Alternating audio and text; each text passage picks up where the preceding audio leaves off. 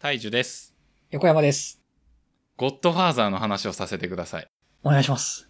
ゴッドファーザーってなんだかわかりますか映画です。そうですね。残念ながら僕一個も見てないです。僕もずっと見てなくて、もともと知ってたのは、マフィアものですっていうこと。うん。めっちゃ名作らしいっていう話。うん。で、なんで見たことがなかったのかっていうと、長いんですよね。3部作あるんですけど、1個3時間あるんですよ。きついですという感じがあったのを、なんでかわかんないけど、なんか勢いで見ました。うん。なので、ゴッドファーザー、いろんな噂聞くものの、まあ、実際見てみると、こうですよっていうのをお伝えしたいのと、うん。最初、ちょっと抵抗あったんで、その抵抗を少しでもなくして、見るのが楽しくなるような話ができればなと思って話させてください。すごそまあ、そんな大した話じゃないんですけど、まあ、まずゴッドファーザーの概要みたいな話を言うと、ちょっとウィキペディアはネタバレの宝庫 なんで、あんまり見ないでほしいんですけど、映画自体は3部作で、1個目、ゴッドファーザーパート1が1972年。う。いにしえの映画ですね。そうなんですよ。で、パート2が2年後、1974年。うんパート3、これが1990年。かなり新しいですね。そうですね。再編集版っていうのがあって、それが2020年に出てるんですよね。あの、パート3の再編集が。 30年越しに。そうですね。ちなみになんですけど、僕、実はパート3、ラストが30分ぐらいまだ見れてないんですよね。なるほど。で、当時の日本のキャッチコピーを読みますと、権力という孤独、愛という悲しみ、男という生き方。かっこいい。かっこいい。個人的に、権力という孤独、わかる。愛という悲しみ、うんまあこれもそうかも。わかる。で、男という生き方、ああまあね、そうなんだろうね、これがね。はいはいはいはい。何にもちょっと伝わんないだろうけど。これ、意味よりも字面が大事っす よ。素晴らしい。で、今更なんですけど、ゴッドファーザーがじゃあめちゃくちゃ面白くて万人におすすめできるかっていうと、うなんかまあぶっちゃけあんまりそうでもないんですよ。うん。まあ僕は面白かったんですけど、やっぱ長いですし、めちゃくちゃこう刺激的な展開が目まぐるしく続いて、あ、最後まで飽きなかったぜってなるかっていうと、そうでもない。うん。えー、ちょっとそれに対しても言いたいんですけど、はい。最近の作品、どれもこれもジェットコースターすぎじゃねえかっていう風な思ってるんですよね。うんうんうんうん。具体名出しちゃうけど、ネットフリックスの今和の国のア リス、見たんすよ。はい。確かに面白かったんですね。その見てる最中は。うん。まあ4倍速で見たんですけど。 やばいの。それジェットコースターだわ。確かに続きが気になるなっていうことで、 え、今の展開これどうなんのとか、どうやって謎解くの今のみたいな、そのデスゲームやっていく中でのうん。続きが気になる感で最後まで見れるんですけど、後に何も残んないんですよ。うん。これ面白いっしょっていう風にスッて渡される餌みたいな感じになってて、あんまりその世界観の深掘りがなかったんですよね。うん。まあだから、ご都合で話を前に進められる分、面白いんですけど、世界観が醸成されないんですよ。うん。けど、あの、世界観がっちりしてる話って、まだゴッドファーザーがどういう話か知らないんですけど、世界観しっかりしてる話って、その世界観に忠実に世界を回さなきゃいけないから、一部表現がよくわかんなくなると思うんですよね。多分そのせいで、昔の映画というか、深みのある映画たちは、面白くはないけど面白いっていうか、その深いっていう風になっちゃってるんじゃないのかなって思いますね。どうでしょいや、まさに。ゴッドファーザー、本当にそうだと思いますよ。ううん。ウィキペディアかなどっかに書いてあったんですけど、あ、あった、書いてあった。芸術的なこだわりが強い映画であっても、工業的に成功できることを世界に証明したって、のあ、かっこいい。どっかで言われてるみたいですね。うん。まさにそんな感じですね。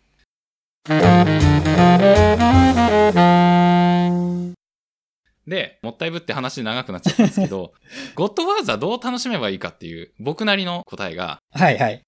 ゴッドファーザーはラブライブ。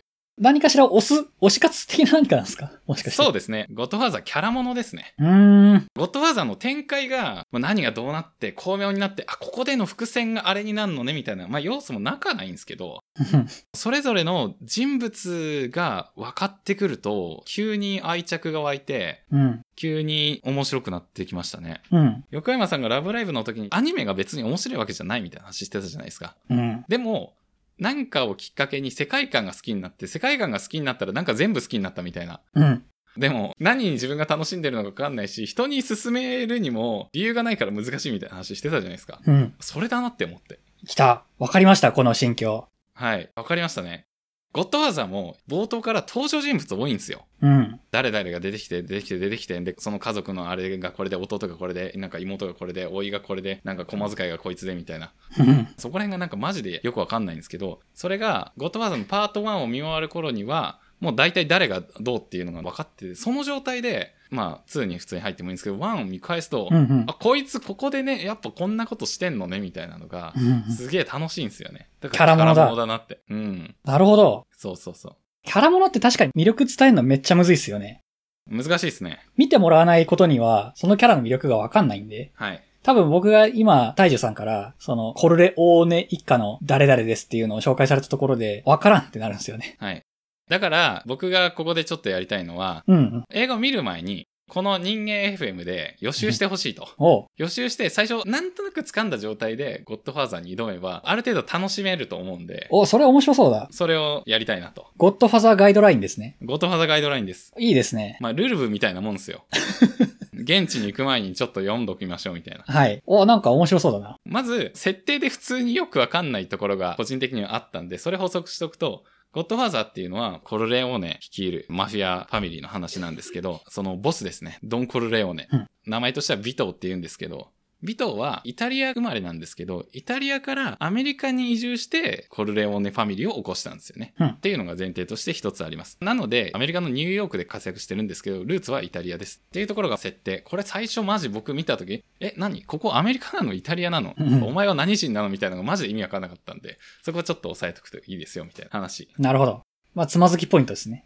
はい、つまずきポイントです。で、じゃあ、コルレオーネ一家、これの主要メンバー、血のつながりがあったりする5人だけちょっと紹介しておきたいんですけど、うんうん。ヴィトーっていうのが父ですね。うんこいつがまあ、いわゆるドン・コルレオーネです。はい。ソニーっていうのが長男ですね。うんで、フレドっていうのが次男です。うん。で、次、マイケルが三男。で、コニーって妹がいるんですけど、まあ、ここではちょっと一回除外します。で、最後、トムっていうのは義理の息子ですと。もう、わかんねえっす。ラブライブは誰か誰かわかんない状態ですね、これ。わかんないですよね。わかんないままに詰め込むだけ詰め込んどこうと思うんですけオッど、ケーっす。ビトっていうね、このお父さんがね、もうまさにゴッドファーザーなんですよね。うん。あからさまに自分ボスですよみたいな雰囲気をめっちゃ出してて、その演技を見るだけでも面白いですね。はタバコをこう吹かして、やれやれ、みたいな。あ、はこんなにゴッドファーザーらしさの演技できるみたいな。見てるだけで面白いですね。あ。はい。いやーで、これな、ちょっと喋るだけ喋っちゃうんですけど、うん。もうひたすらに有能なんですよね。 ただ暴力を使うだけじゃなくて、ただ弱気なだけじゃなくて、その両方を使いこなせる有能なボスだったなっていうのが、もう本当に思いますね。今となっては。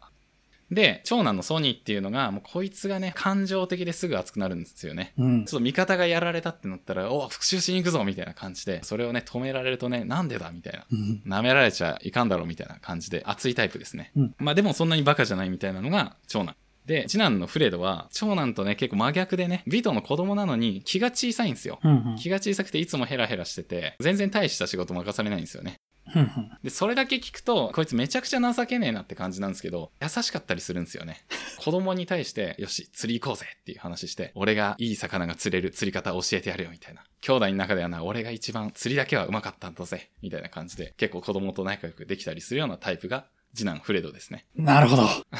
もうとっくにパンクしてますよねうん。パンクしてますが、ちょっと一回全部聞きます。はいであと2人三男がマイケルですねマイケルがぶっちゃけ言うと主人公ですほう。これぐらいのネタバレいいだなって思うんですけど、マイケルが主人公で変わってくんですよね。はあ。マイケルの変遷こそがゴッドファーザーの物語の中核なんですよね。これが面白い。なるほど。自分の芯を持ってるようなタイプですね。ただ、マイケルだけは仇なんですよ。うん。他のメンツっていうのはみんなマフィア組織の中に入って、組織の仕事、汚い仕事とかをいろいろやってるんですけど、マイケルだけはそれに関わってないんですよね。うんうん。それに関わらずに大学に行ってたりするんですよね。うん。主人公ってことだけ分かった。そう、一人だけ仇の主人公です。はい。で、最後、トム。トムだけ、ちょっと特別枠で、義理の息子なんですよね。うん孤児として拾われて育てられたみたいな感じ。だけど、兄弟と同列で、幹部みたいな感じで扱われてるんですよね。うーん。で、しかもめちゃくちゃ有能で、弁護士で相談役みたいな。で、ソニーとかいつも感情的なんですよね、長男のソニーとか。うん。それを、いや、だってそこで殺しに行ったりなんてしたら、これがこうなってやばいだろ、みたいな。考えろよ、ビジネスだぞ、これは、みたいな感じな、静止する役で、めっちゃ頼られてるっていう感じなのがトムですね。はい。で、こんなひたすらインプットしたんですけど、これだけだと全然わかんないと思うんで、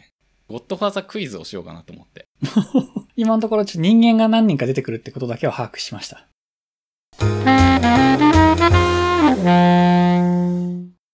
で、クイズ。このキャラクターたちの性格っていうのがすごい象徴的に現れてるやりとりっていうのがあるんですね。ほそのシーンのセリフを出すので、そのセリフ一体誰が喋ってんのっていうのを考えてもらいたい。う。OK です。前提としては、このメンツだけですね。で、食卓囲んでますと、ご飯食べてます。うん。ここのシーンでは、父であるビトは不在ですと。なので、この中に含まれませんと。うん。なので、ソニー、フレド、マイケル、トムの4人がいますと。ほう。まあ、4人がいるんですけど、マイケルだけは答えを明かして、残りの3人、ソニーとフレドとトム、これ誰がどれ喋ってんのっていうのを当ててほしいです。はい。これも、ポッドキャストのエピソードの説明欄とかに載っけようと思うんですけど、横山さんには見えるところにテキストでそのセリフっていうのを書いてあると思います。今、熟読してます。はい。で、これちょうど1945年とかそこら辺付近なので、日本とアメリカ戦争してて、うん。戦争とかの話をしてるわけですよ。その中でまあ A が言いますとまず、他人のために死ぬなんて間抜けだ。うんそれに対してマイケルが、他人のために死ぬんじゃなくて、国のために戦うんだ。うんそしたら A が、国とは血のつながりはないぞって言い返すんですよ。で、マイケルが、いや、そうは思わないぞ。で、A が、じゃあ学校なんてやめて軍隊に入っちまえって言ったら、マイケルが、もう、もう入ったよみたいな。海兵隊に入ったみたいな感じなことをいきなり言い出して、そこで B が口を挟んで、どうして相談しなかった父さんのつて、まあ、つまり尾藤のつてで、徴兵猶予できるのにって言えば、徴兵なんてしなくて済んだぞ、みたいうんな感じで言うけど、マイケルは、嫌だね。徴兵猶予なんで頼む気ないよ。で、それに A が怒って、なんだとこの野郎生意気なって、マイケルにこう掴みかかって、みんなに、まあまあまあ、みたいな感じでこう、制止されると。うんで、そこで C がいきなり、まあでも偉いよ、おめでとうって、マイケルに握手をしようとするけど、A がやめんかって、C の手を振り払う。で、B が、父さんはお前のことを考えて何度もお前の将来話し合ったと。父さんはお前、まあ、つまりマイケルに期待してるんだ。マイケルの方を見て言うわけですね。で、マイケルが最後に、君と父さんが僕の将来を、僕の将来だ。僕が決める。かっけみえ。たいなやりとり。そう、マイケルは一人だけ片木っていう、まあ、マフィアと違う世界を通ってんのに、自分の考えを持って相談もなしに行動するような、そういうタイプなんですよね。これマイケル推しが増えるように設定されてますね、多分。まあ、マイケルがやっぱ主人公なんでう、ん。そうなんですよね。みたいなやりとりなんですけど、どうですか、これ。結構わかりますね。まあまあ、そうっすよね。じゃあ、まず A は誰ですかね。ソニーですね。ああ、正解です。ソニーはね、直情的なんでね、うん。他人のために死ぬなんで間抜けだって言ったり、掴みかかるみたいな感じなのはまさにソニーですね。うん。じゃあ次、B は誰だと思いますかこれ多分有能そうなんで、トムですね。そう、正解で、トムは理屈で人を説得するタイプなので、うん。海兵隊に入ったって時のなんかバカ野郎みたいな感じじゃなくて、相談すれば猶予できたよみたいな理屈で説明するタイプですね。うんで、消去法でもう答えが決まってるんですけど、C は誰でしょフレドです。うイエス。フレドは弱々しくて、なよなよしてるけどいいやつなんですよね。うん。なので、マイケルが海兵隊入るって言って、みんな、おいおい、お前何言ってんだみたいなとか、相談しろよみたいな感じで言ってるところに、偉いよおめでとうみたいな、空気の読めないことを一人言ってるけど、まあでもいいやつなんだよねみたいな。ね、こういうキャラクターたちなんですよね。なるほど。っていうのが、ちょっとは伝わったかなと思います。うん、うん。これ分かった上で見ると楽しいかも。はい。個人的にはね、えやっぱマイケルがね、主人公なんで、マイケルに対して思うことがいろいろあるんですけどね、フレドとかも結構好き で、こいつね、だって僕ら、もうマフィアないじゃないですか、当たり前ですけど。マフィアじゃなかったらフレドもいいやつなんだろうな、こいつみたいなこと思うんですよね。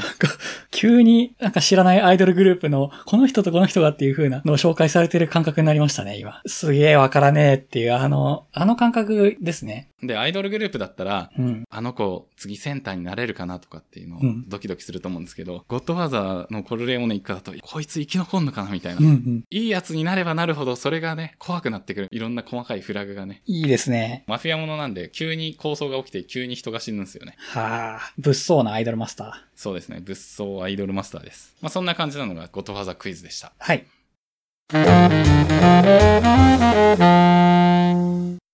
感想、いいっすか。はい。まず、パンクしましたと。うん。わからねえって言って。けど、好きな作品ってあるじゃないですか。で、なおかつそれはなんか面白かったんだけど、それをシナリオがどうのこうので伝えられないものっていうのを、大樹さん今一生懸命伝えようとしたんですよ。そうですね。でもその結果、キャラものっていうのは、どうやっても、これ面白いから見てっていうのの布教活動がしづらそうという、うん。この発見をしまして、けど今みたいに、もうなんか堂々と伝わらない話をしてもらえると、なんかそこまで言うならちょっと見よっかなっていう風になれると。うんうん。いや、このキャラとこのキャラがさ、いや、わかんないと思うけど、ここでこうなってさって言われると、あ、なんかどうやらこれ面白いっぽいんだなっていうの。頑張ってみたら最後報われるんだなっていうのを、ちょっと希望として持てたんで、いつか見れますね、ゴッドファーザうん。面白いと言ってるサンプルが間近にいるから、ー。うん。面白い角度が上がったっていう感じですかね。保証付きになりました。ありがとうございます。で、最初の邪魔な石をどけてくれたんで、一般的なゴッドファーザー何も知らないぜよりかは入りやすくなったと。うん。整いました。よかった。はい。で、他にも小石をどけておくとすると、まあ、やっぱ長いんでね、これ結構見るの大変だと思います。うん。僕もとにかく見るの大変だなって思ったんで、これはそんなに見方にはこだわらずに、ネットフリックスで日本語音声かつ日本語字幕付きで見ました。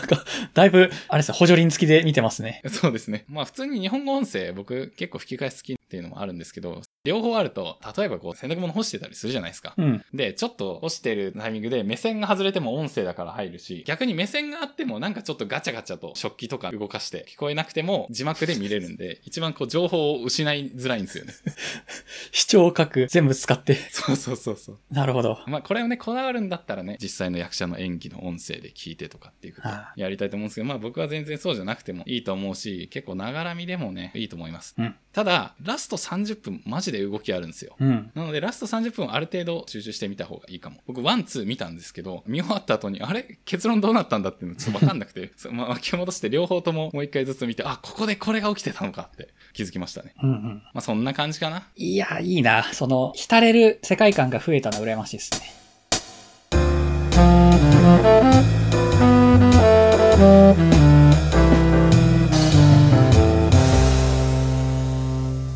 人間 FM ではお便りを募集しています。概要欄に記載の Google フォームまたは Twitter の DM からお気軽にお送りください。